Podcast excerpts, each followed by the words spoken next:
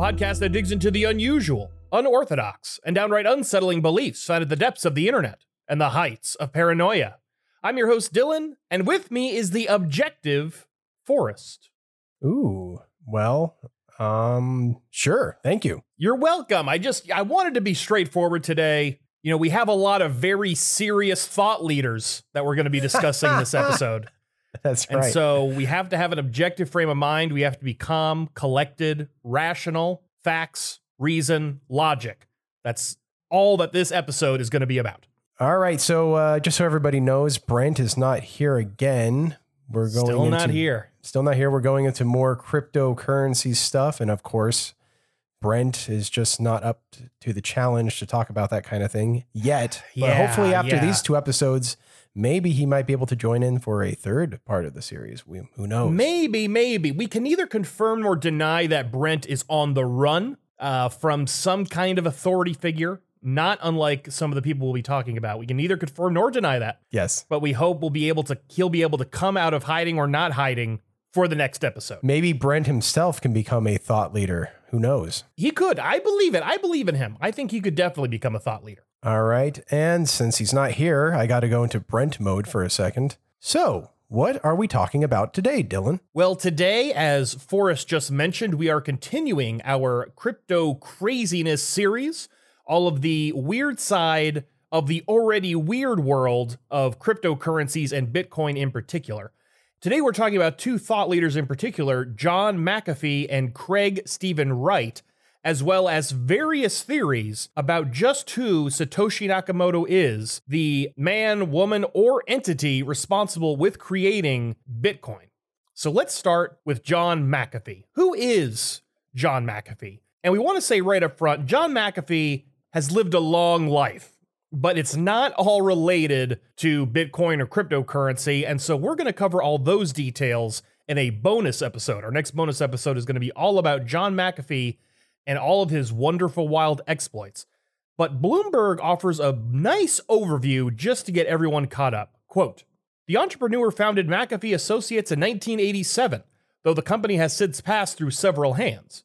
He was a person of interest in a murder in Belize, after which he returned to the US. In recent years, McAfee has been investing in digital coins as well as promoting them for a fee in his own Twitter feed. He is also running for US president. So, quite a life, quite a biography. But let's get into some of his forays into cryptocurrency. The first I've dubbed Cuba Coin. He can have that for free. You know, McAfee, we've talked a lot about Bitcoin maximalists so far on the series, people who are just all about Bitcoin and they don't like any of the other cryptocurrencies, but McAfee isn't like that. He, in fact, as Coindesk has reported, is offering his services to help Cuba develop their own cryptocurrency. Quote, Cuba is planning to use cryptocurrency to get around the 63 years of economic strangulation imposed upon 14 million Cuban people by the insanity of the US government. Finally, a large scale, real world application for cryptocurrencies. If Cuba wants my help, I am here. Oh, man. I mean, Michael Corleone has some major competition now for uh, Oh, yeah. control of Cuba. Yeah, that's the next stage. It was, you know, mafia, gambling, then communism, then cryptocurrencies. So casino, communism, cryptocurrencies is just C's, all the C words. McAfee thinks that this project is both viable and so simple that he offered to help for free. Quote, it would be trivial to get around the US government's embargo through the use of a clever system of currency. So I made a formal offer to help them for free on a private channel through Twitter. As of the time of this recording, however, Cuba has not taken up McAfee on this offer. So, you know, maybe in the future, uh, there will be some kind of Cuba coin going on with McAfee's involvement. For for now, it ain't happening. By the way, for somebody that's a self proclaimed technologist, as we'll find out later, um, the private channel with the communist government through Twitter. I like this. Yeah, not even the DMs. You know, I mean, there's so there are a lot of very easy ways to have some kind of encrypted communication. But you know, he's he's hiding in plain sight. That's how McAfee does it. He's hiding in plain sight. You know, he's going to put all his cards publicly on the table, just like the public blockchains that he favors. That's just Oh, kind of I the way see. he's thinking about it. This is more of that 3D chess that I've heard so much about lately. 3D, 4D, however many Ds the blockchain can fit, that's what he's doing. All right. He's not just helping the Cubans develop crypto, he's developing his own called the McAfee Freedom Coin. Wow. The goal is to reach, quote, the holy grail of cryptocurrency, economic freedom. What is needed is a coin disconnected from fiat currencies and from other cryptocurrencies alike. A coin with zero cash in value, yet accepted universally. It is not based on any commodity, nor is it connected to the value or behavior of any external item or entity. The value of the coin will always be zero in relation to any other currency, yet its natural market value is free completely to grow. By the way, McAfee is a big opponent of Facebook's foray into blockchain called Libra. But to be honest, even though Libra will be the official currency of the New World Order, I think you and I can agree on that one, Dylan. Yeah. Oh, yeah. I think that I will always use the NWO coin before I use anything called McAfee Freedom Coin. And as all listeners of this show know, anything with freedom in the name always means the opposite. Always. Always. We had the free society already, and we've got the freedom coin. We had freedom fries. We saw with our own eyes how that ended up. So we know we're not going to fall for it again. no, never again. And as we all know, Libra isn't going to be the new world order coin. It's going to be Bitcoin, but we're going to learn that a little bit later in this Oh, episode. So right. just keep It's your very counter. It's very counterintuitive. You thought you were getting freedom, but you were getting pure tyranny. pure tyranny. It's pretty remarkable and true. so not only is John McAfee, you know, he's interested in crypto, he's helping develop cryptocurrencies. He is even running for president in 2020 on a basically all crypto campaign. And his campaign slogan is very simple, quote, "Don't vote McAfee." Which you might think that's a bit of a bizarre campaign slogan to have Just- when you're running for president. Just. Generally, you want people to vote for you. That's kind of how the election thing works.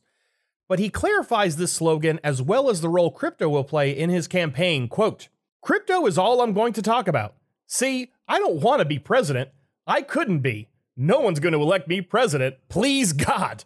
however, however, I've got the right to run. And he's right about that. On his campaign website, McAfee offers this statement quote, A major focus of the 2020 campaign will be on cryptocurrency. We believe that cryptocurrency offers a unique historical opportunity to the individual, a chance to liberate oneself without violence and to become more free. Money drives everything in this world and represents the strongest of the chains bound upon us by out of control government. We aim to break the chain for as many people as possible by helping them become familiar and comfortable with the technology that can empower them to do it.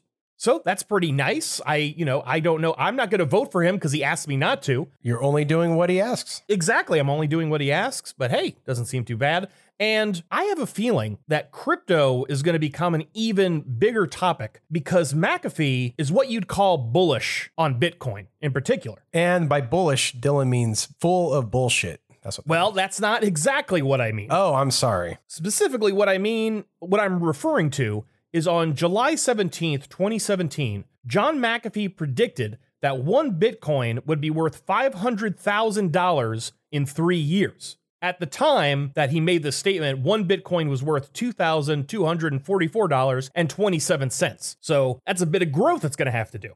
He even put his body where his mouth is, making this promise, quote, if not, I will eat my dick on national television. I mean, I, oh, you got to hand it to him. He's really confident.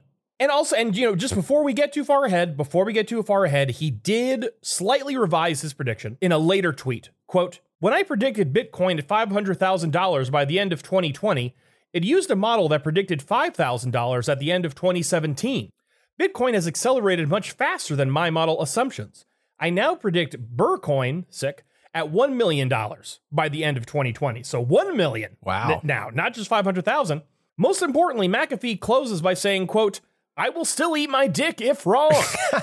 so Man, he must really think it's going to hit a million dollars. he he does. Wow. And it's not just that Bitcoin is going to hit a million dollars. he thinks it's metaphysically necessary Ooh. that it hits $1 million in 2020. So he is very sure. Quote, Come on, people. It's time to brush up on your basic math skills and run some fucking numbers. it is mathematically impossible for Bitcoin to be less than 1 mil by the end of 2020. Bitcoin is not an effing stock. You can't apply stock paradigms or formulas and expect answers. so again, I think we could say the man is confident. Absolutely. Thankfully, someone who was identified only as a Bitcoin fan made a convenient prediction tracker to see how McAfee's prediction is going, and the URL is bircoin.top. That's B I R C O I N dot top, referencing the typo that he made calling Bitcoin Bircoin in the original tweet. So I like that little uh, little joke in there. I like it. So the, on the prediction tracker, it shows that assuming just a simple linear growth, Bitcoin today should be worth around $76,000 a coin. It's currently at around 10,000, which is around 87% below the prediction. um, but hey, you know, it's we shouldn't expect it to grow linearly. You know, that's not how things work, but just maybe we should be a little less confident than McAfee. Especially with Bitcoin because it can just go up and down. It can go up 40% one day, 50% another day, you know, so Exactly. I, I mean, my my guess is if McAfee knows what he's doing, it's to just do a big pump and dump scheme right at the end and just pump it up to a million and then bring it back down. But anyway, this prediction tracker site ends with a note about McAfee himself. Quote, Who is that John McAfee guy? The founder of McAfee Antivirus. Some say he is a genius, some say he is a lunatic, but that does not matter. This is not about McAfee. It is about comparing the price to a prediction that sounds too good to be true. Hmm. And there's another important website tracking all this, specifically keeping track of the more culinary side of the prediction. and that site is called The Dickening Countdown to John McAfee Dick Eating, or just dickening.com for short. Quote If the price of Bitcoin has not reached $1 million by December 31st, 2020, John McAfee has promised to eat his own dick on national television. Conversely, if Bitcoin is worth $1 million by that day, most of the world is going to feel like dicks for not listening. A dickening will be had no matter what. Oh, wow. So he's, all bases are covered then. All bases are covered. And I really like dickening.com because they're asking some really important questions about this whole affair. For example, quote, is it possible to eat your own dick? and the site, ha- in the same way that McAfee is very bullish on Bitcoin, dickening.com is very bullish on the possibility of McAfee doing just that, citing McAfee's athletic past. Quote, a little known fact is that John McAfee became a yoga teacher after selling his software company. Speculation is that if John McAfee loses his bet, he will not need a knife and fork. Instead, the limber McAfee seems quite capable of demonstrating to a national TV audience the yoga pose, downward dick eater. Oh, my God. But sadly, even if McAfee loses the bet, we may never see McAfee's downward dick eater, as he suggested on Twitter that he had a different method in mind. Quote, if the worst comes and I lose my Bitcoin bet, keep in mind I promised to eat my dick. The cutting it off first was added by the media. Hmm. I will probably subcontract the task to a relay team of Bangkok prostitutes with instructions to carry out the task slowly, finishing as I exit. Oh, well, of course. So even this is a scam. But that gets covered. Oh. Because a disappointed fan had the same thought, and they replied, you know, the bet was for McAfee to eat his own dick, not some prostitute, not a sex worker. Yeah, that's what I And heard. McAfee retorted with a legally sound argument, quote, the law in every state is similar. Debts owed, whether in tangible assets or in service, may be legally be fulfilled by agents acting on behalf of the principal. So that wily, wily McAfee. I know, I know.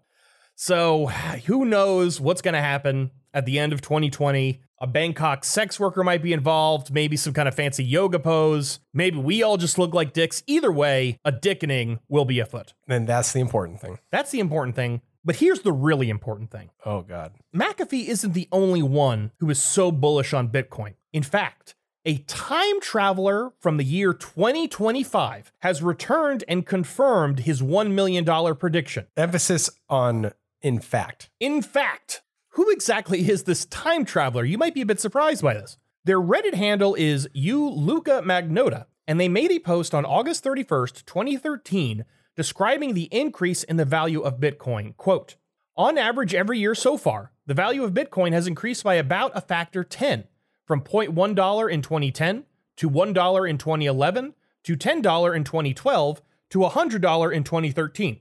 All spelling and grammatical mistakes are being read. From now on, there's a slight slowdown as the value increased by a factor 10 every two years to $1,000 in 2015, to $10,000 in 2017, $100,000 in 2019, and $1 million in 2021.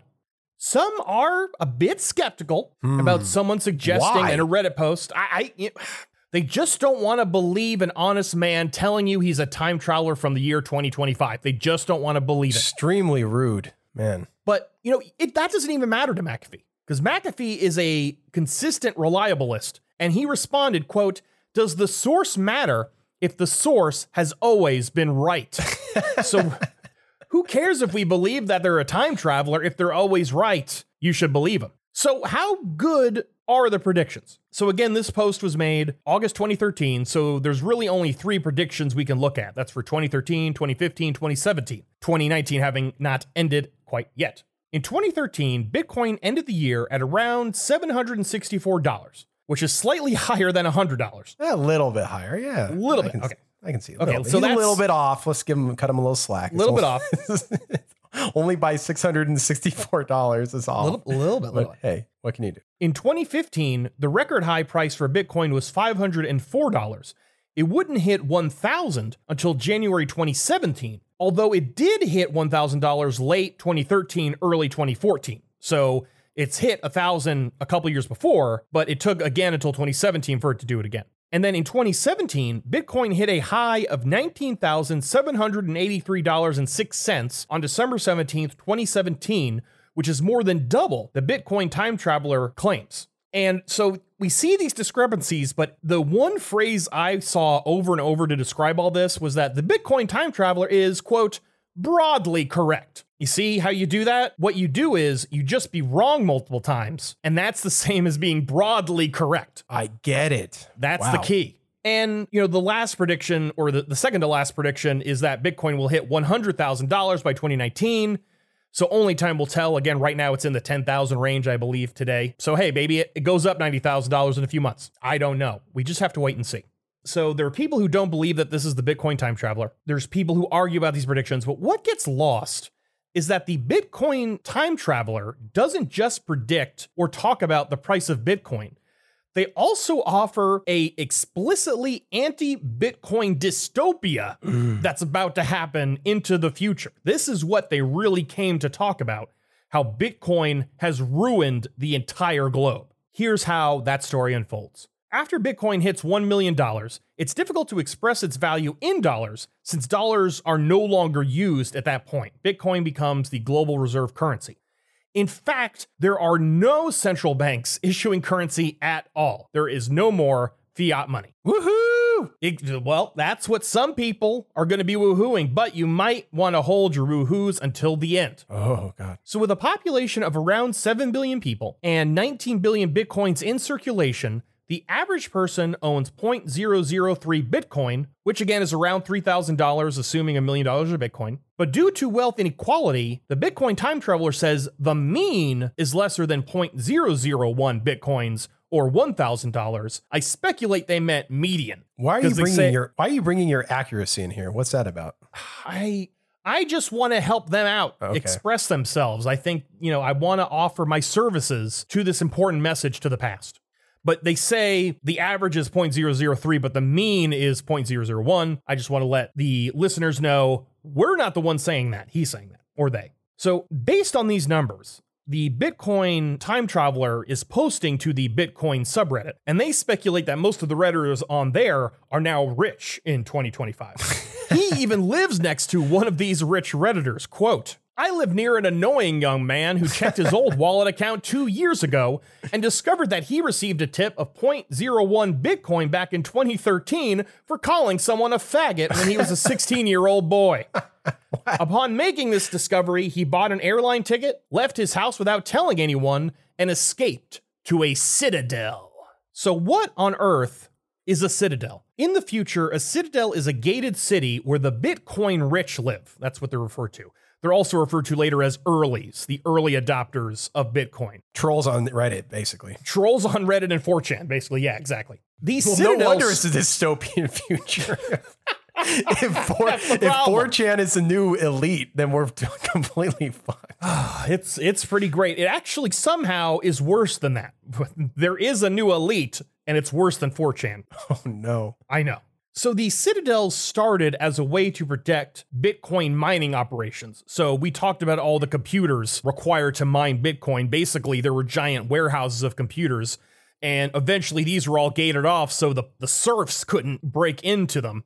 And these eventually just became where people live. They were just like, well, I mean, you know, we've already got the fortifications. We might as well use it to live here too. And basically, all the work in these citadels is automated. So it's like an Elon Musk wet dream. Just everyone's using Bitcoin, nobody has to work. So what about the other governments? So we already know that the there's no more central banks, but there's really no more governments either. Most of them have collapsed. Since the transition to Bitcoin, governments were not able to effectively tax citizens. They tried staying relevant by buying Bitcoin themselves, but this just increased the value more and exacerbated the problem. So they, you know, they couldn't escape, digging their own hole. Plus, unscrupulous government workers simply transferred large sums to their private wallets and skedaddled into the night. And so, and the way the Bitcoin time traveler describes it is that these are the new Edward Snowdens. The new Edward Snowdens aren't stealing secret documents, they're stealing Bitcoin from the oh, government. Oh my god. So- the government shouldn't shouldn't have been using hot wallets. That's That's why the government is just they're so fucking incompetent. They deserve to have all their it's Bitcoin really sad. stolen. It's really sad. It was probably just the president just had a bunch of paper wallets in his desk and just somebody just scooped them all up and, and left. No, it, Trump had all his paper wallets, and um, they were caught on camera by journalists. that was the, the private keys were on the internet. That's what happened. Oh, yeah. He showed his public address, but there was a mirror behind him. And so you could just see the private address. It's terrible. Or the or the private keys. Yeah, the private Yeah, the pri- yeah, exactly. Okay, so we talked about who the new elite were. They're not 4chan. They're in 2025, there are four mega Bitcoin whales. At fourth place is ASIC Miner, which is a kind of like steampunk dystopia Bitcoin mining company. You know, like how in Alien there's the company, you know, just Weyland. most sci yeah, Weyland Yutani. Just there's always this big large corporation that owns everything. That's ASIC Miner, and they have 50,000 Bitcoin. Then there's the International Monetary Fund. They they have a currency stabilization fund with 70,000. So they're Well, third it's place. It's nice to see that the New World Order is still in business. Yeah, it's nice. They're still doing stuff. It's great. They're still doing something. I mean, they don't have the kind of control they used to have, but at least they got skin in the game. They got skin in the game. That's what I like to see with the New World Order. In second place, Saudi Arabia with 110,000 Bitcoin. Ooh, that's a lot. And in first place, the new elite of the globe, North Korea, 180,000 Bitcoin. That's right. The single richest entity in 2025 is North Korea. You know- I bit you didn't see coming. Well, I don't know. At the at the same time, what government would be sanctioned so much to where they would resort to cryptocurrencies? I think it would probably be North Korea. So maybe it makes sense. Maybe, and interestingly enough, there was a recent article in The Independent that talks about North Korea's Bitcoin hacking activities. And they estimate that so far the Democratic People's Republic has, you know, stolen somewhere in the range of 670 million dollars worth of Bitcoin. And in 2025 exchange rates, that's 670 Bitcoin. So they only have 179,330 to go. and they'll be at their 2025 numbers. So I believe them. I think they can do it. They just got to find enough noobs with hot wallets and they can do it. Exactly. Exactly. So why Saudi Arabia and North Korea besides North Korea's hacking activities? The Bitcoin time traveler suspects that Saudi Arabia and North Korea were able to transition successfully into the Bitcoin economy because of their quote authoritarian political structures. Yeah, well, so much for the libertarian utopia. Bitcoin is conducive to, to totalitarianism, apparently. It's great. Thanks, Satoshi. what a dick. So there's all this wealth. You might think, okay, you know, at least there's some kind of, you know, we're free from all these governments unless you live in Saudi Arabia and North Korea.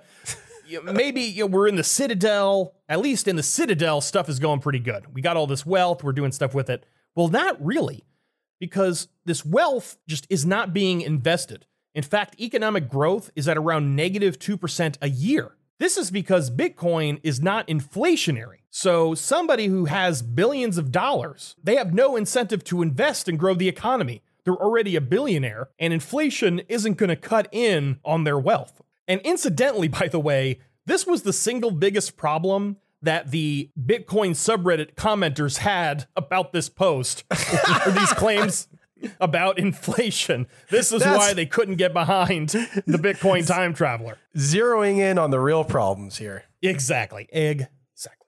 So, you know, that's not good. But you might think, look, whatever. They got billions of dollars, everything's automated. If you were an early adopter, this must be an incredible society to live in, as long as you don't care about, you know, other people. well, not so much. Because you might think the early adopters have it easy, but anti Bitcoin and anti crypto terrorists saw what was happening and they opted to murder anyone they could with big bags of Bitcoin or anyone who helped to promote cryptocurrencies. For example, quote, what happened to the Winklevoss twins? They were among the first to die. Pretty extreme. The Bitcoin time traveler even speculates that due to rampant hostage taking, as many as 25% of the Bitcoin rich physically tortured someone to get their wallet. Holy shit. Like folks who win the lot, 25%? 25% have tortured their way to Bitcoin millions or billions. By fiat terrorists. fiat, yes, fiat terrorists. it's terrible. And like folks who win the lottery today, many of these earlies, as they're called, abandon family and friends and change their identities so they won't get Winklevossed, as the, the verb became in the future. this post Bitcoin transition was so horrific that it's referred to simply as the tragedy. A particularly gruesome part of that tragedy is what happened to Africa. The African Union, in an attempt to integrate Bitcoin into their economy, offered free cell phones tied to citizens' government ID. Think of having a smartphone instead of a driver's license. It's all just one package. Presumably, the plan was for everyone in Africa to pay for everything with Bitcoin and use their phone as a hardware wallet.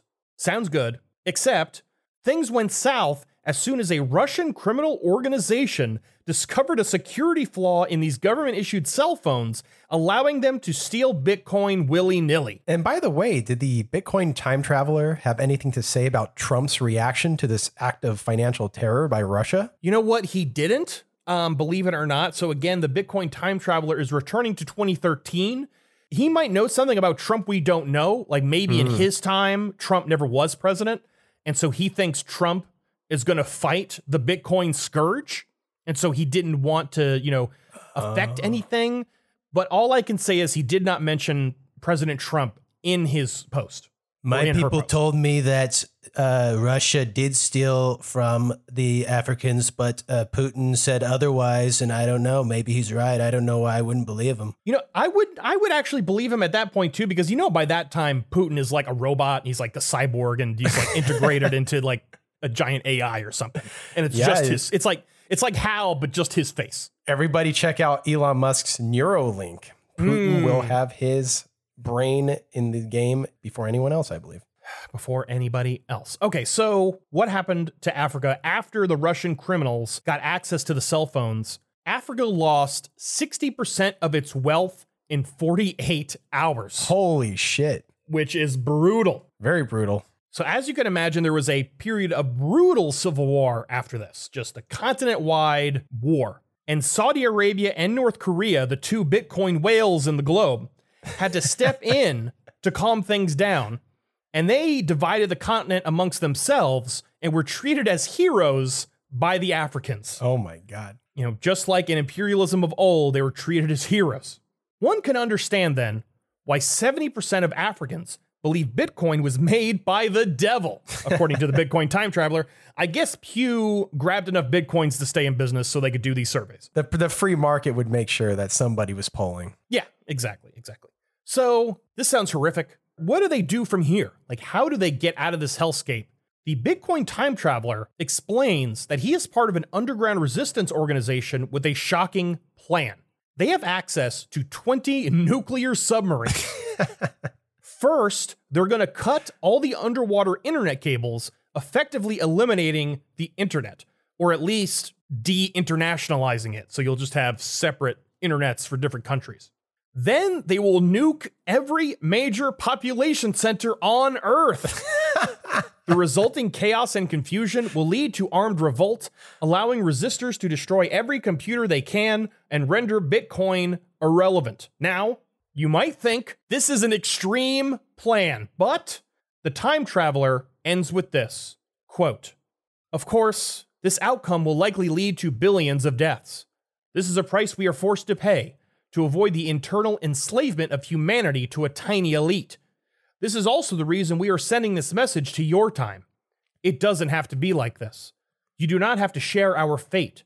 I don't know how, but you must find a way to destroy this god-forsaken project in its infancy. I know this is a difficult thing to ask of you. You believed you were helping the world by eliminating the central banking cartel that governs your economies. However, I have seen where it ends.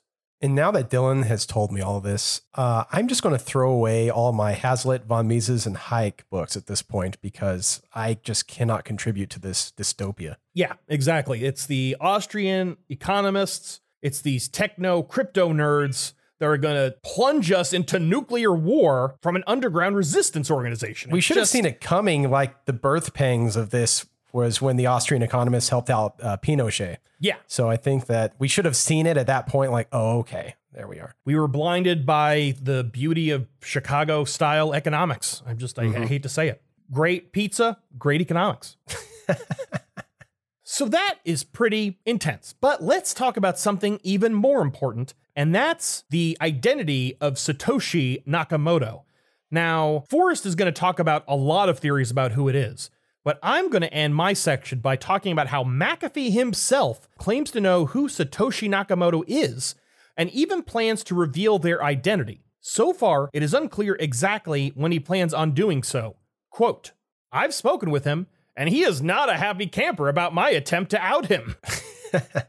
While many doubt McAfee knows who Satoshi is, he is quick to remind them that he is suited to the task of finding out. Quote, People forget that I'm a technologist. I am one of the best. My entire life, I've been tracking people who are the best in the world and hiding their identity.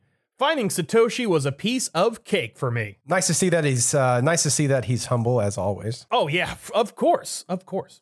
And in April 2019, McAfee told Bloomberg he would reveal Nakamoto's identity within a week.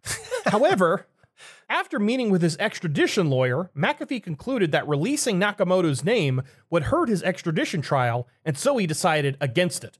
And that is an extradition to Belize, where we mentioned briefly in the beginning that he is a person of interest in a murder trial. And again, we our next bonus episode on Patreon, if you pay $5 a month, we'll talk about all about McAfee's exploits, including his potential murder that he committed in Belize. It is a spicy story. But continuing on this, in a letter from his legal team, V. Alfred Gray and Co., they advise McAfee against revealing Satoshi's identity because, quote, there will be a possible lawsuit and other legal actions against yourself and will undoubtedly have you drawn to defend yourself on many fronts. Well, sounds official to me, so I believe it. Yeah, I believe it too. Why would you? And so- why would you not believe that? Yeah, it's perfectly reasonable. And so that is John McAfee's voyage, we can say, just as he is voyaging in the Caribbean right now to avoid US tax authorities.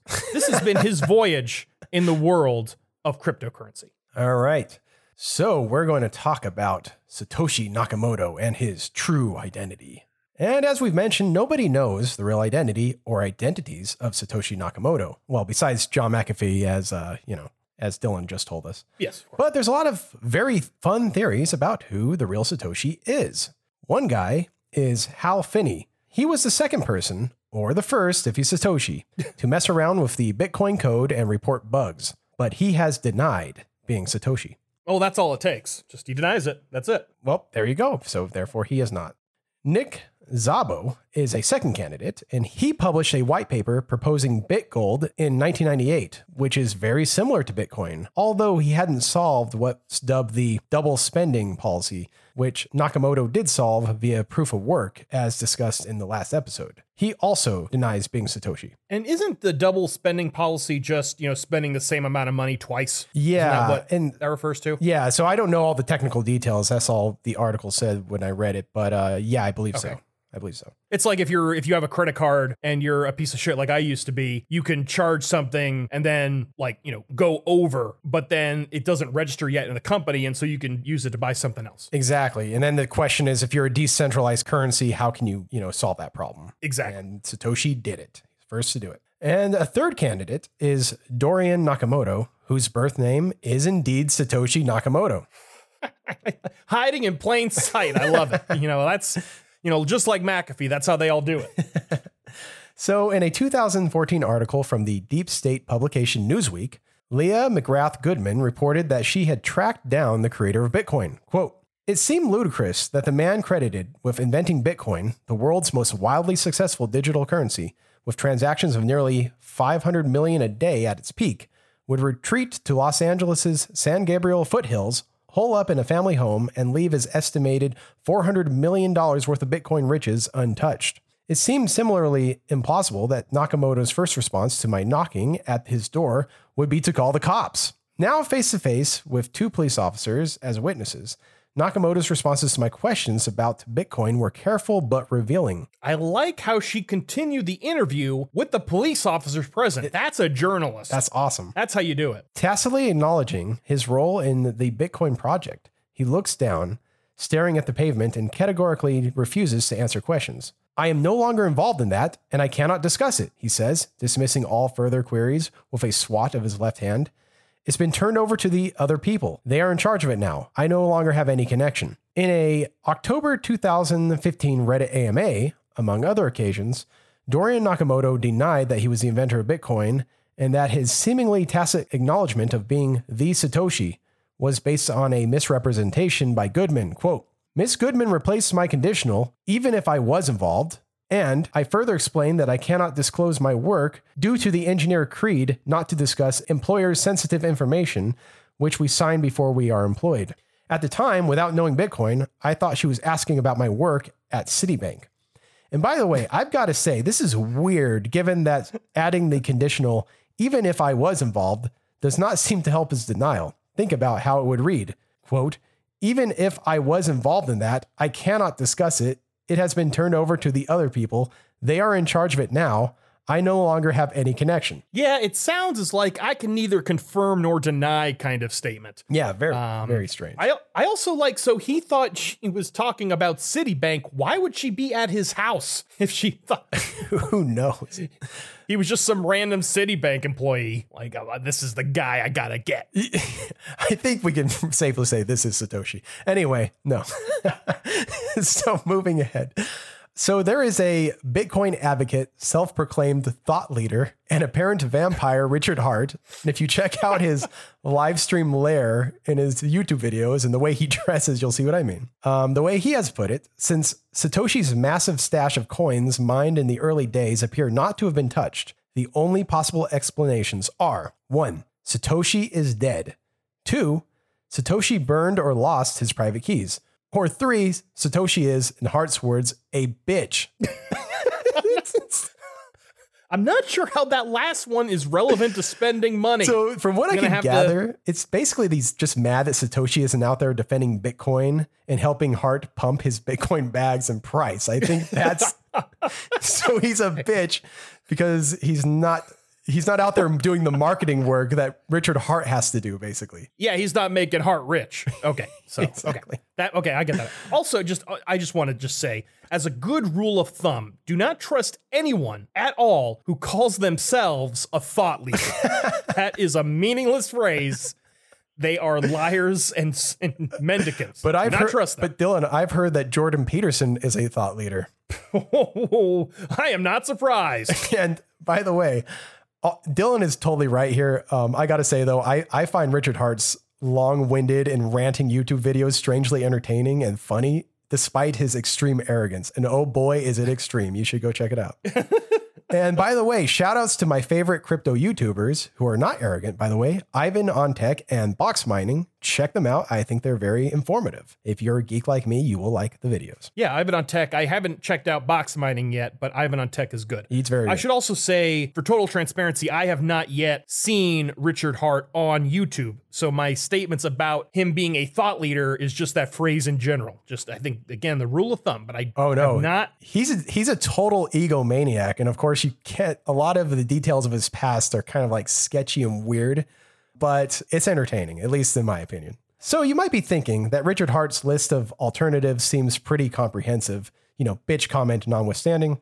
But there's at least one possibility that Richard has missed: that Satoshi is in prison. Oh. Mm, yeah, see, didn't see that one coming. And before we get into that, and don't worry, we will. First, it's necessary to talk about another Satoshi identification theory, and that is that Satoshi is actually an Aussie named Craig Wright. And you all need to strap yourselves in. Oh, yes. Because if anyone is a thought leader in this episode, it is Craig Wright. He's got a lot of thoughts and he takes the lead a lot. Oh. All right. So you may have noticed a running theme in the aforementioned Satoshi theories, and that is that all three of the other candidates have denied being Satoshi. Craig Wright stands out among them with the opposite claim. He says loudly and proudly, with emphasis on the loud part, that he is the real Satoshi Nakamoto. You know, I'm not sure about where you're putting the emphasis because I think everything else also suggests we need to emphasize proudly as well. I think he is very proud. I think so. And so too. I'm not sure if we're just going to emphasize the loud part, but he definitely is loud. All right. So, who is this Craig Wright? He's an Australian computer scientist and entrepreneur. By the way, that's the nicest way to describe him, although there are other ways, such as that he's a con man.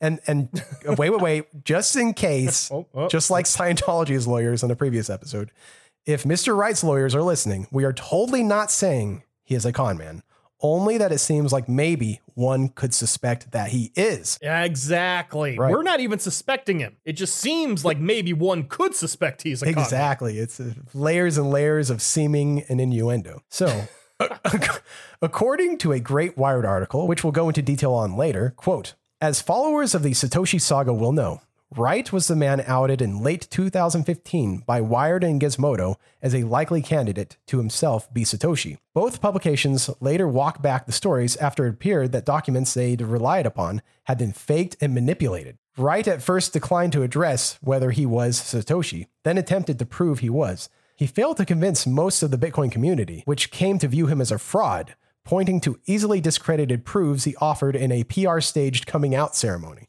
Today, he aggressively asserts that he is Satoshi. His company, nChain, backed by former online gambling mogul Calvin Ayre, has created an alternative to Bitcoin called Bitcoin Satoshi Vision. So, what Nice. what is Bitcoin Satoshi Vision, or BSV, as notated on exchanges? It is another fork of Bitcoin. As a refresher from the last episode, a Bitcoin fork is simply the act of copying the Bitcoin Core blockchain and taking it into a new direction henceforth. In this sense, it's a lot like Roger Ver's Bitcoin Cash fork. And if you want to know all about the very stable genius that is Roger Ver, be sure to listen to part one of this series. Exactly, exactly. And one question I did have seriously is why did Wright want to fork Bitcoin? Wouldn't he want to take ownership of Bitcoin Core, you know, being Satoshi and all and being the, the grand wizard, so to speak, of all of this? That's a really good question, Dylan. Now, here's the thing. Now, again, I don't want to say this just in case Wright's lawyers are listening to this podcast, but I got you, I got you. but maybe maybe he's not Satoshi. I don't know. That might be hmm, that might be an explanation. That, you know, so you're, I think you're starting to become a thought leader. I think we're going to have to put that high level idea on the stack. You know, maybe let it percolate a little bit. Once we're out of recovery mode, we might be able to figure out what the truth is on the matter. When you become a true thought leader, what you do is you have a bejeweled throne, you put on a top hat, vampire clothing, um, a bunch of candles, and a bunch of jewels in the background, apparently. And then live stream that in 4K, and then you are a thought leader. Yeah, I think that's all it takes is a really good camera. if, if, if Richard Heart is any indication, that's what you got to do. All right. So Roger Ver from friend to enemy. Uh, it's so In a sad. debate it's sad when be- it's sad when two thought leaders fight each other. It's really fucking sad. In a debate between Richard Heart and Roger Ver on YouTube, Roger Ver had a lot of nice things to say about Wright. This is apparently because anyone that's a foe of Bitcoin Core is totally cool. In the interview, Heart is a little more than skeptical that Wright is Satoshi. But Ver says this doesn't matter. After praising Wright for allegedly committing crimes involving tax fraud in Australia, Ver tells Heart, quote, With regards to Craig being Satoshi or not, I don't think it matters at the end of the day. Either what he's saying in regards to scaling is accurate and correct and a good path forward, or it is not. And the things I hear him saying are the same sort of things that the original Satoshi said in his posts on the forum and his emails. And those are the same sorts of things that I signed up for when I got involved in Bitcoin. And those are the same sorts of things that led Bitcoin to become the incredible success that it is today. And those are the same sort of things and the roadmap that I think we should continue to follow down. I love I love this. Look, it doesn't matter if he's nuts. He's got a lot of good business ideas. I mean, it's like it's like if I told you And his idea, ideology aligns with mine, so therefore good. Yeah, that also helps. But I imagine if I said, "Hey Forrest, I know a guy. He is investing. He is building restaurants in Detroit, and there there's a lot of them. He's making a chain. It's going to be the next McDonald's. The only problem, we're going to invest millions, but the only problem is that he thinks he's Napoleon. But everything else is sound. All his business plans are sound. He just thinks he's Napoleon. What's the big deal? He deal? thinks he's Napoleon. Who cares about that? He thinks he's Napoleon and he goes on long winded rants that make no sense and narcissistic tirades. But yeah, who cares? He knows how to flip a burger. All right. So, besides Craig Wright's fetish for large block sizes and anti taxation activities, another reason Roger Ver liked Wright so much might be explained by the fact that Wright's company nChain was a big help to the Bitcoin Cash community in its early days. Hmm. According to Crypto Markets Wiki, quote, Dr. Craig Wright founded the company in order to help Bitcoin, quote, scale to grow to become what it was envisioned to be. This quote, of course, came before the historic Bitcoin fork that led to the creation of Bitcoin Cash. Much of nChain's current production involves making and releasing software development kits, SDKs, to help create applications and technical solutions for Bitcoin Cash. In April 2018, nChain announced it would be offering smart contract patents exclusively to developers in the Bitcoin Cash community through a software protocol they invented. So, everything was hunky dory between Vera and Wright until August 2018. After that, things weren't so good. Again, from the Crypto Markets Wiki, in August 2018, nChain proposed the integration of Bitcoin SV, SV stands for Satoshi Vision, as an alternative upgrade to a controversial upgrade proposed by ABC Bitcoin, a rival developer. This added to the already derisive tension in the Bitcoin Cash community, raising concerns that the community may split following a hard fork, similar to the split that originally created Bitcoin Cash.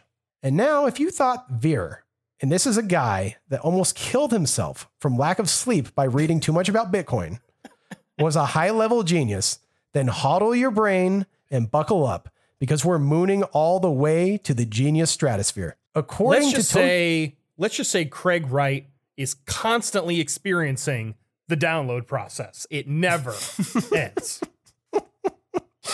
So, according to Toshi Times, quoting Ver, it's never easy to admit that somebody fooled you. But maybe I've been fooled, Ver said while sharing a screenshot of an email that Wright had allegedly sent him. He got the email after he publicly backed Bitcoin Cash development group Bitcoin ABC, not Wright's SV, in the debate over the impending Bitcoin Cash hard fork. Wright allegedly wrote, quote, Side with ABC? You hate Bitcoin. You are my enemy. You have fucking no idea what that means. You will. I am Satoshi. Have a nice life. You will now discover me when pissed off. And no, you could have had proof. Your choice. Fuck you. Wow, that's pretty rough. Yep. Wright made good on his threats and sued Ver. According to CryptoSlate, quote, the increasingly litigious Craig Wright sued Bitcoin Cash figurehead and former business partner Roger Ver for libel after being called a fraud and a liar. Ver responded to the lawsuit by seemingly debunking Wright's claim that he controlled several high profile Bitcoin addresses, which could have suggested that Wright is Satoshi Nakamoto. Wright submitted a list of Bitcoin addresses to a U.S. district court in Florida. These addresses are owned by him and a trust he operates. The addresses, which were described as a lazy copy paste job, was supposed to prove that Wright owns some of the first Bitcoin addresses ever created. The apparent response from Ver was in the form of a signing statement from an address that Wright claimed to have controlled, which stated, quote, this Bitcoin address does not belong to Satoshi or Craig Wright. Craig is a liar and a fraud.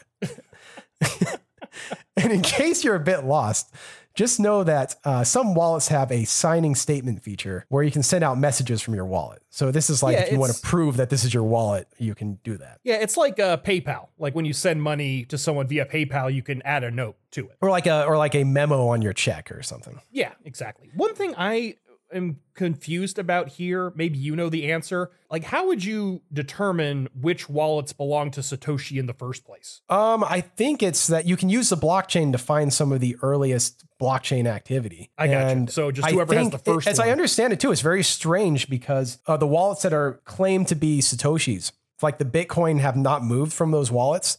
Sometimes people will apparently like donate a whole Bitcoin to the Satoshi wallet, and there's like this weird superstitious thing going on where people are like giving. It must be that some whale that made like billions of dollars or something. This is their token of gratitude to Satoshi or something. It's very, it's very strange.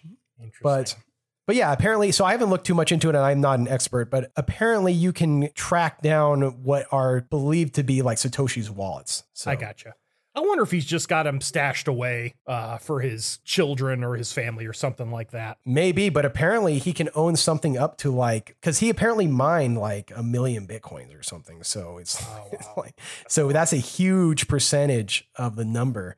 I mean, that's Especially in 2025 when one Bitcoin is worth a million, he'll have a million, a million. So yeah. So if Satoshi's still alive, he has some something like five to seven percent of all the bitcoins. So that's that's a crazy amount of money. it's incredible. So, even though some in the crypto community that have studied the activity of this address on the blockchain suspect the address to belong to Ver, I can't verify this for sure and can't find anything else with Ver saying he performed the signing statement.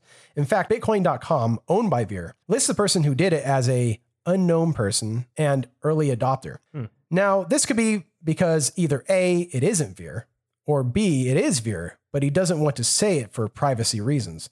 Whatever the truth of the real owner of the address, the only thing we know for sure is that the address doesn't belong to Craig Wright, unless Craig Wright is even crazier than you might already think.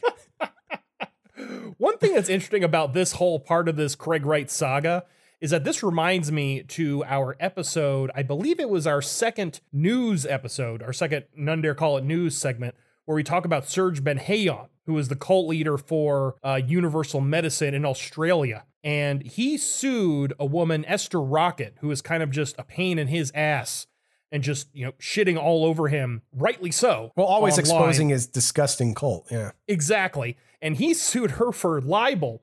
But then the court sided with her because, like, the problem is that all her claims are true. so this kind of sounds similar where Craig Wright sues someone for libel. It turns out they're right. So we're going to have a little glimpse into the character of Craig Wright, and that's the Rwanda remarks. so, you know, like I said, it may not be unreasonable to think because of some of the stuff he said, he might be a bit crazy. Again, that's just something that you might infer from what you've heard, right? Yes. At an information technology conference in Rwanda, he told his audience, quote, Now the fact of the matter on this is you can open up and allow free trade, you can open up and allow your country to be more, or you can wait and hand money to a whole lot of people. And I'll say this quite frankly, because I've got more money than your country. The audience gasps. Wright continues. So I'm not going to ask for anything. I don't want your investment. I don't want, like Stellar and everything else, to be handed money. I don't really care. I'm just going to develop solutions and they're going to go out there and they're going to be created and they're going to be used because we can basically make them that way. now, one thing that annoys me is how, oh, I've got to be happy and tell everyone what they want. No, I'm I'm going to do things so that people can trade whether you like it or not.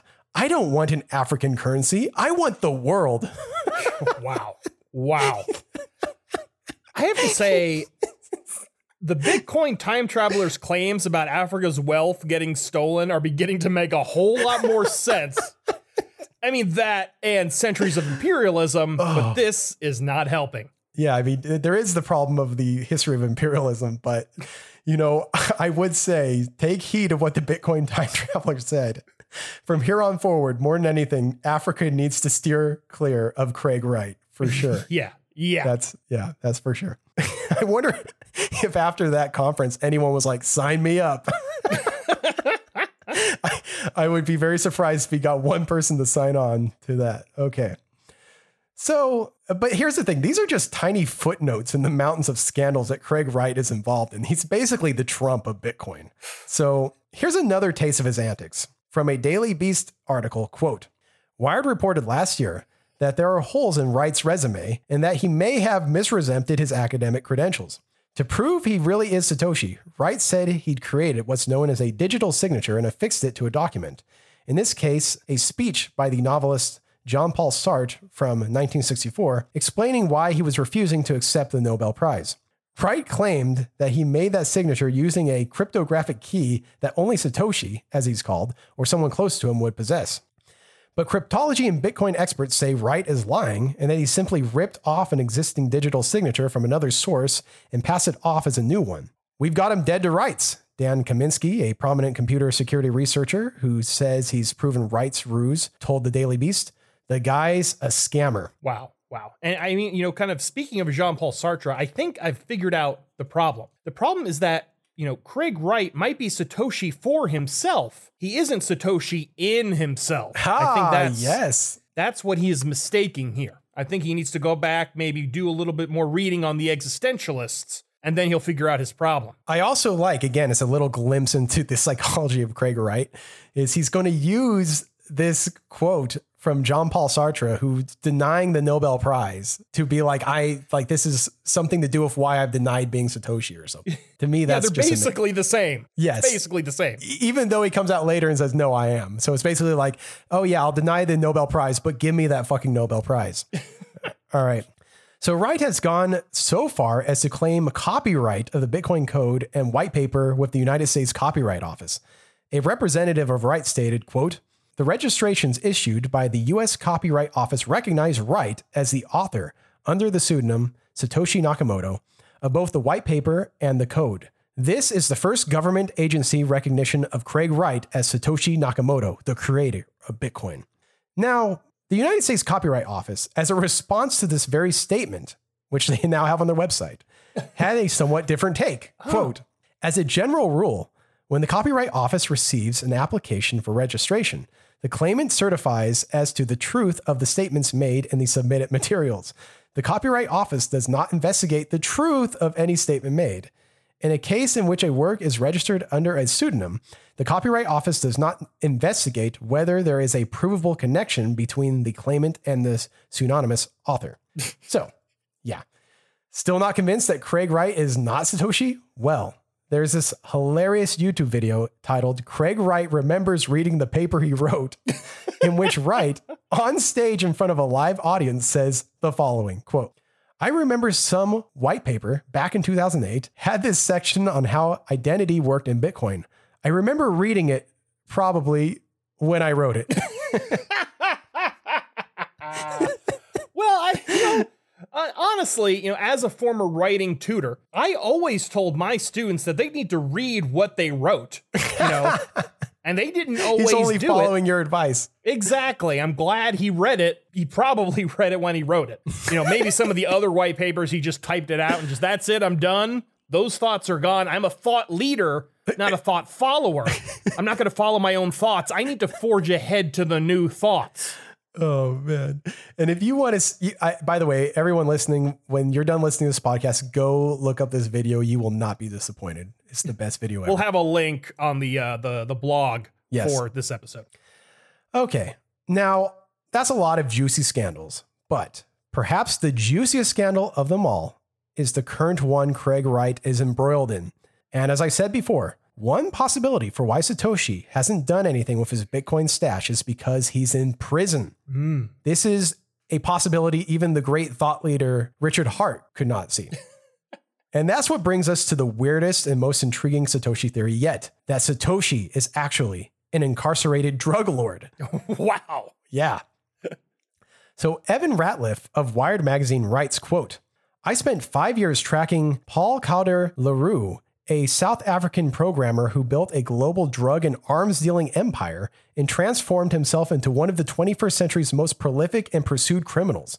I'd obsessively cataloged his life from his early history as an encryption coder through his creation of an online prescription drug business worth hundreds of millions of dollars, to his diversification into smuggling, weapons, and violence, to his 2012 capture by and cooperation with the DEA. he he diversified into violence. hey, anything to make money. You monetize everything. This is the libertarian dream. That's incredible. How are um could I invest in some violence futures, please? I need to diversify my portfolio. I guess if you hire a hitman, that is investing into violence. so these questions about Satoshi, however, filled me with a special kind of dread. I traveled down the Satoshi rabbit hole before and returned empty handed. But now the messages about Le Roux kept coming, driven by 4chan and Hacker News threads, churning over a tantalizing new clue a footnote in one filing in a multi billion dollar federal lawsuit in Florida. This is where things start to get weird. The defendant in the lawsuit is an Australian computer scientist named Craig Wright. The lawsuit drawing Paul Le Roux into the morass was filed in 2018 by Ira Kleiman, the brother of Dave Kleiman, Wright's friend, fellow computer security guru, and business partner who died in 2013. Represented by the powerful law firm Boies Schiller, Ira Kleiman asserts that her brother and Wright mined hundreds of thousands of bitcoins together. Upon Kleiman's death, Wright is alleged to have transferred Kleiman's share to himself and his businesses, depriving Kleiman's estate of digital currency that is today worth billions. Now to the footnote. This April, Wright's lawyers filed a motion asking the judge in the case to seal Wright's responses to certain deposition questions. Wright claimed that the disclosure of these answers, which involved people whom the pair had supposedly helped law enforcement apprehend, could, quote, endanger him and other persons and, quote, implicate national security concerns. The names of these people were redacted, as were the footnotes elaborating on Wright's answers. But his lawyers appeared to have made a mistake, failing to black out a footnote containing links to a news article and Wikipedia page about one Paul Calder Le Roux. Ooh. Oh, yeah, it's getting, getting interesting. This reminds me of the Proud Boys who didn't know how to redact their own documents and just revealed their entire Oh, yeah, that was great. structure. Yep. We have, a, it's all a bunch of high level geniuses in all of these groups. Oh, all Oh, right. Exactly. Just just remember, kids, using the black highlighter on Google Docs or Microsoft Word, you can still read under those if you highlight them. So don't do that. Exactly. Don't be a proud boy. So Ratliff did not want to go back down the Satoshi rabbit hole again, as he said, but he simply could not resist after new information came up from the Craig Wright lawsuit. Quote, Exhausting as this whole thing seemed, ultimately it was the fear of embarrassment that drove me back down the Satoshi hole. What if Le Roux was Satoshi? I began to wonder, and after all my years researching him, somebody else proved it. Which outcome was worse? Joining the ranks of the humbled speculators or failing to solve the internet's greatest mystery with the right answer right in front of me? I opened up the Le Roux archive I'd built for the book and started poking around. Over a few days, I found myself uncovering surprising correlations I'd missed or discounted the first time. After a couple more, I'd built a spreadsheet mapping the evidence for and against the proposition. Within weeks, I pored over every piece of writing credibly attributed to Le Roux or Satoshi and found myself perplexed at the growing size of the for column on my spreadsheet. I called up experts, ran my evidence by them, and found no one who could really shoot it down. After a month, I was able to convince a colleague with deep cryptocurrency knowledge, someone who'd followed every twist and turn of the Satoshi saga, that Le Roux was the odds on solution to the mystery of who created Bitcoin. Wow. So, what are some of the reasons to believe that Le Roux is Satoshi? Ratliff gives us quite a few. They include Le Roux is fluent in C, which is what Bitcoin software is written in. He's a self taught expert in encryption and networking. He had developed a disk encryption software called Encryption for the Masses, which was something of a precursor to Bitcoin, and even announced it on a cryptography mailing list in the same manner Satoshi Nakamoto did for Bitcoin. And then also, this is really strange. The writing styles of Le Roux and Satoshi are uncanny in their similarity, including being a strange mixture of both American and British style English. Hmm. So, for example, there will be a lot of English colloquialisms, but there will also be, he'll spell color C O L O U R, for example. Oh, I gotcha. I gotcha. Right. And it should be noted that Le Roux spent much of his life in the British Commonwealth and the United States. Oh, okay. Philosophically, they both had an anti government sentiment and deep distrust of the banking establishment. And one of Le Roux's fake passports had him listed as Paul Solotshi Calder Le Roux. Hmm. Hmm. On the other hand, Ratliff also has reasons to not believe they are the same person. Among those, Satoshi would sometimes employ very technical jargon, whereas Le Roux typically did not. Satoshi frequently employed two spaces after a period, something Le Roux never did. Satoshi would write source code as one word, whereas Le Roux would write it as two. And Satoshi thought Bitcoin might be a solution to spam, whereas Le Roux was a spam champion. So, A spam champion. well, by that I mean he was very much involved in spamming people for, for money, basically. Oh, okay. I gotcha. Yeah, he, he was he was early into that thing.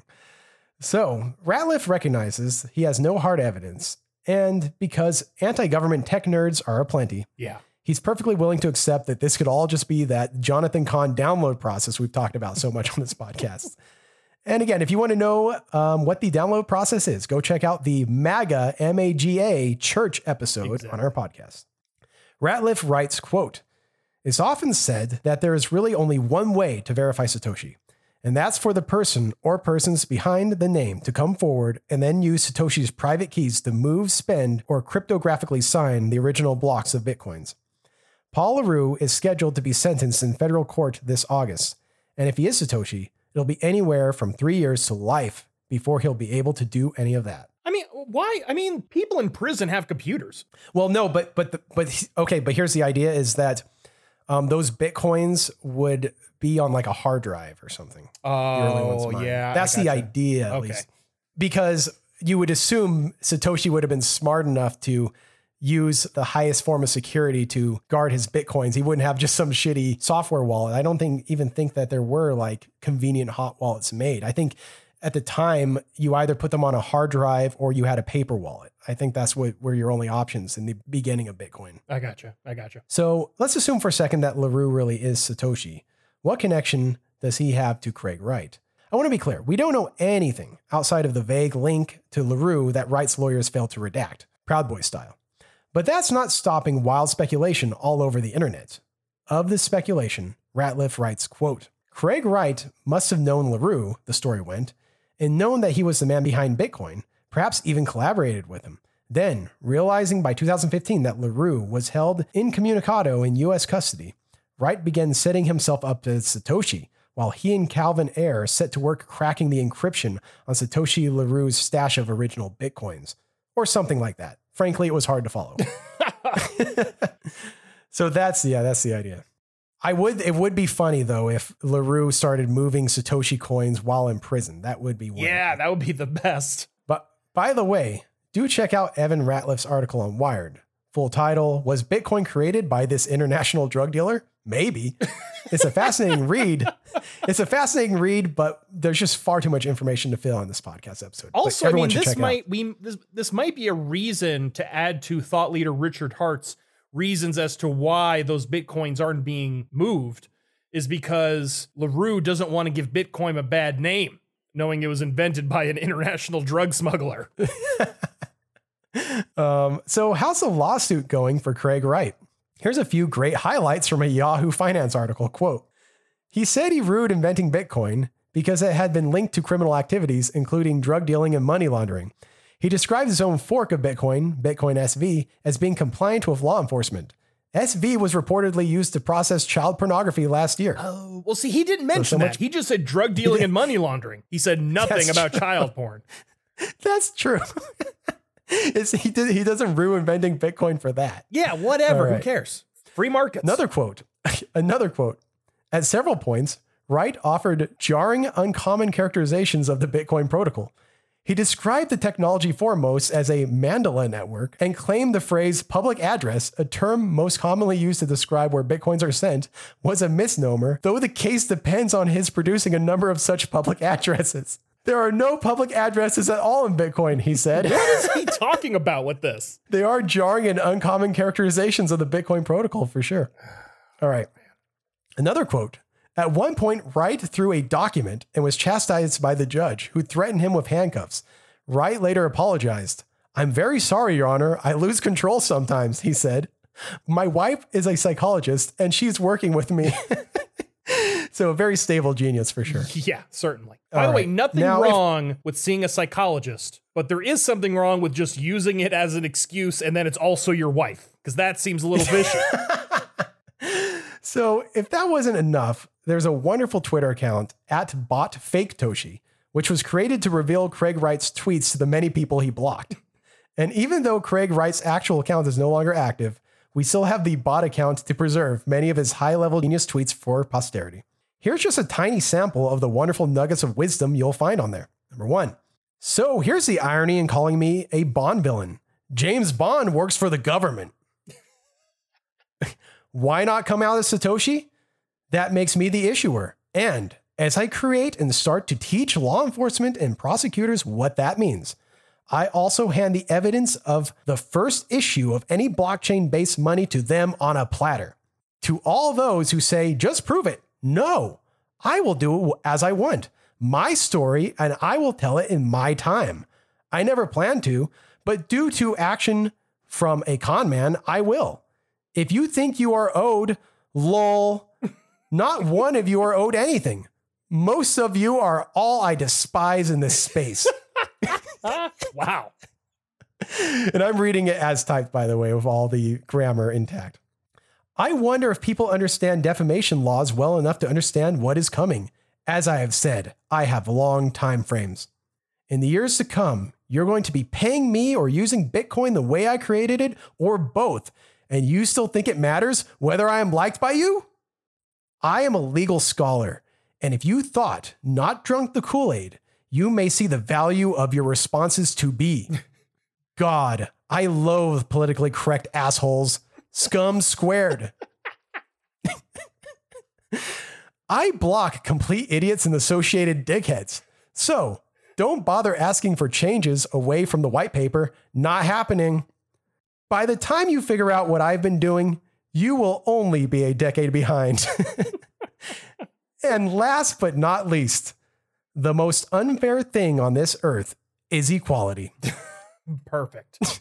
and the one really nice thing about the at bot fake Toshi account is that it made Craig Wright so mad that he quit that account. He had a Twitter account with 60,000 followers. He deleted it and made a brand new one just so no one could follow his tweets anymore. But then that account got suspended. So he is just shit out of luck when it comes to Twitter.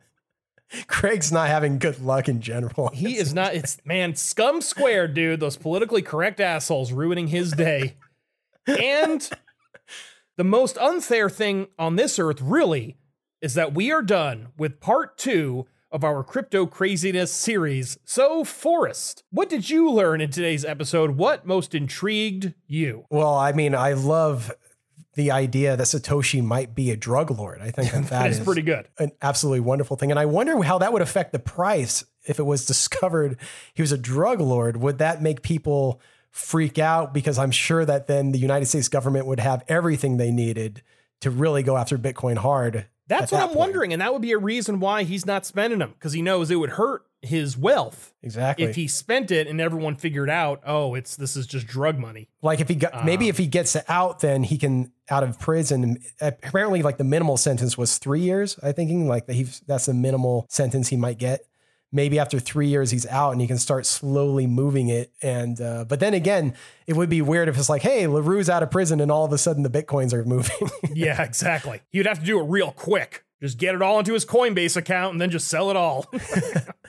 Another thing too is in this like Trump era, this is becoming more apparent to me.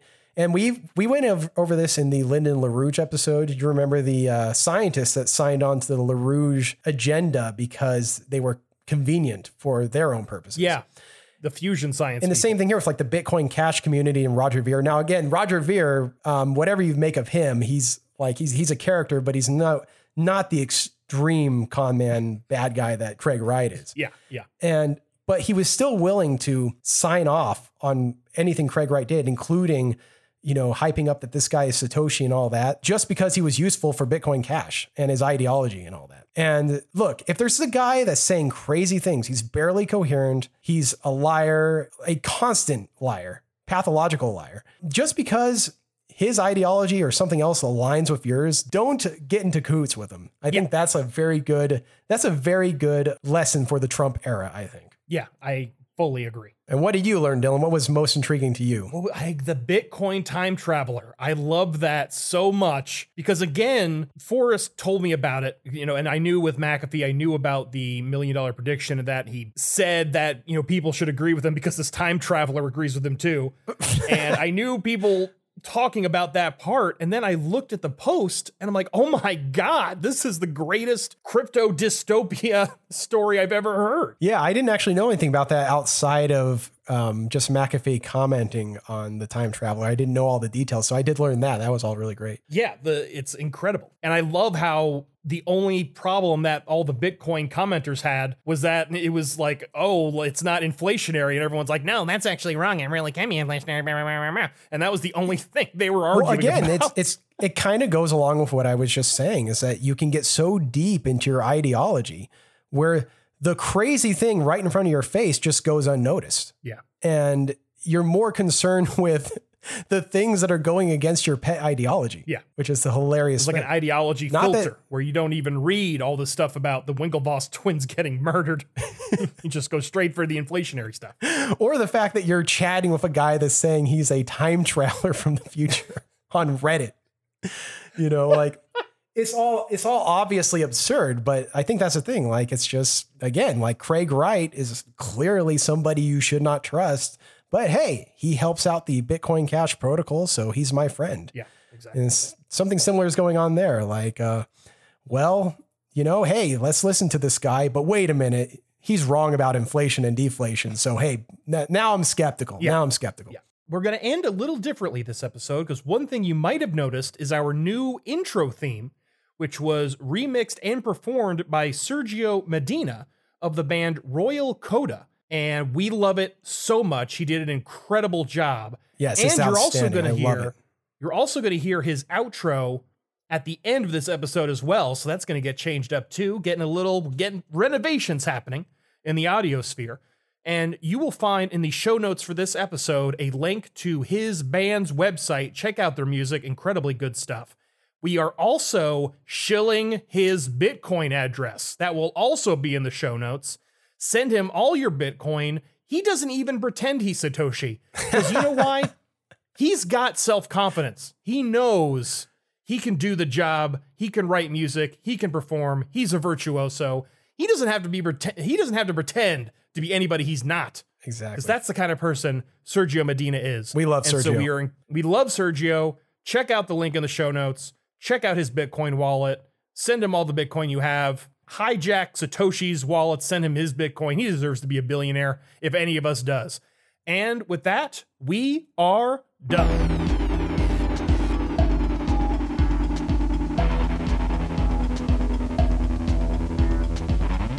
Thank you for listening to None Dare Call It Ordinary. You can find us on Twitter at NDCIO, Instagram at None Dare Call It Ordinary, and send us an email at None Dare Call It Ordinary at gmail.com. For only $1 a month, you can become a patron at patreon.com slash None Dare Call It Ordinary.